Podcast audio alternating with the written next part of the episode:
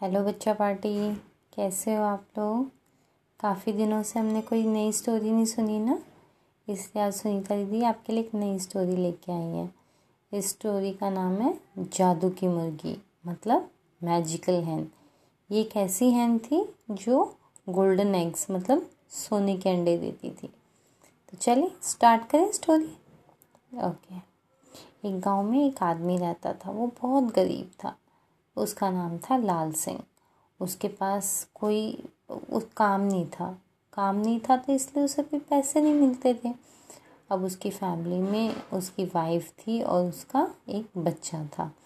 अब वो यहाँ वहाँ मज़दूरी करके और थोड़ा बहुत काम करके कुछ पैसे कमाता था, जिससे घर चलता था। एक बार उसने सोचा कि क्यों ना वो शहर जाके कुछ काम करे। और वहाँ से उससे ज़्यादा पैसे कमा के लेके आएगा और अपनी फैमिली को खुश रखेगा। अब घर से निकलते हुए जब वो जा रहा था तो उसकी वाइफ ने उसको खाना बना के दिया और कहा कि शहर बहुत दूर है, आप रास्ते में जाते हुए ये खाना खा लेना जब आपको भूख लगेगी तो। लाल सिंह पैदल ही शहर के लिए चल पड़ा। रास्ते में ही शाम हो गई और वो रेस्ट करने के लिए एक पेड़ के नीचे रुक गया और खाना खाने लगा। तभी लाल सिंह ने देखा कि झाड़ियाँ बुशेस होती हैं झाड़ियाँ, वो हिल रही थी।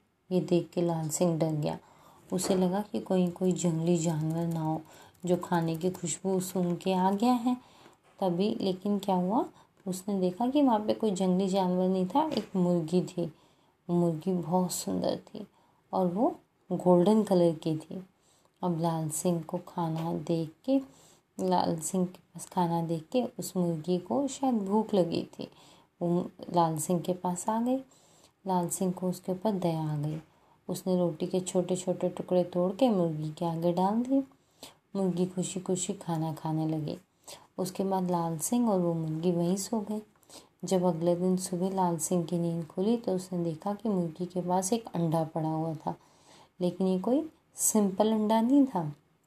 वो अंडा जो था, वो मुर्गी की तरह गोल्डन कलर का था। लाल सिंह को यकीन नहीं हुआ। उसने एग को, उसको अंडे को उठा के देखा तो काफ़ी भारी था। लाल सिंह उस रात को सोचता रहा कि अब ये उस मुर्गी को लेके वो अपने घर वापस चला गया और उसने सारी बात अपनी वाइफ को बताई।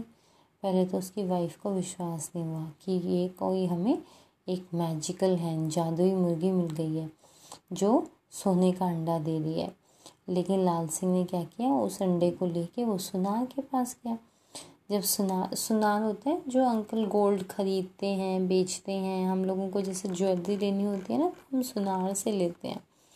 तो वो सुनार अंकल जो थे, उन्होंने उस अंडे को चेक किया तो उनकी आँखें तो हैरान हो गए, वो बहुत ज़्यादा उनकी आँखें फटी की फटी रह गई, क्योंकि अंडे बिल्कुल प्योर गोल्ड के थे।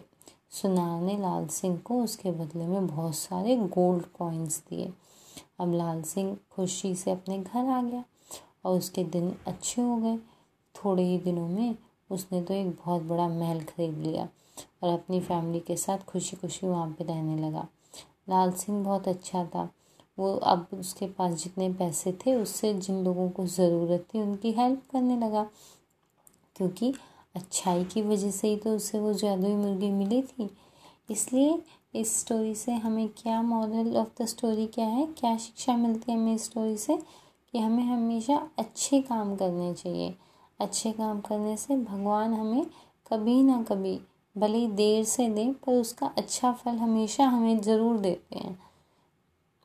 कैसी लगी आपको स्टोरी आप मुझे प्लीज़ कमेंट करके बताइएगा ओके 拜拜。